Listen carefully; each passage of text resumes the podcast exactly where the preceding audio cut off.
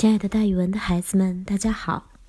我呢，就是那个爱讲故事、爱到了自己都姓蒋的蒋楠老师。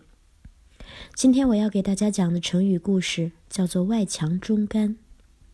干是枯竭的意思。这个成语形容外表强壮，内里空虚。春秋时代的晋献公死后，晋公子结束了逃亡的生活，回到了晋国继位，当了国君。他也就是之后的晋惠公。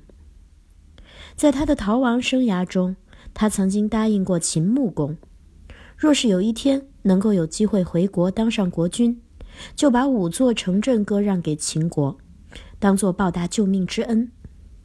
可是他当上国君之后，并没有实现他的诺言。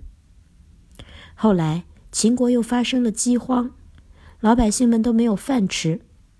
晋惠公也并没有伸出援手帮助秦国，秦穆公因此怀恨在心。再后来，秦穆公发兵攻打晋国，很快就打到了晋国的一个城镇。为了抵抗强大的秦军，晋惠公亲自领兵反抗。他下令，这次拉战车的马一定要选用郑国的骏马，因为郑国的骏马高大威猛。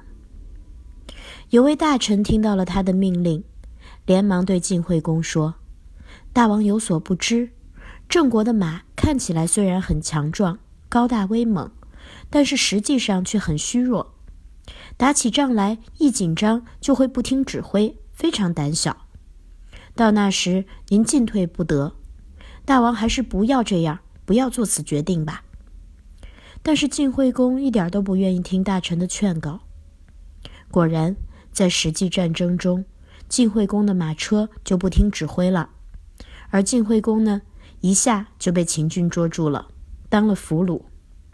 晋国在这场战争中大败了，所以后来人们就把像郑国骏马这样的情况叫做“外强中干”，也就是说，外表看起来很强壮，但是实际上却很虚弱。后来大家又用它来形容。外表很坚强，但是内里很空虚，经常会用它来形容心虚的人，或者做事情没有非常充足的能力和理由的人。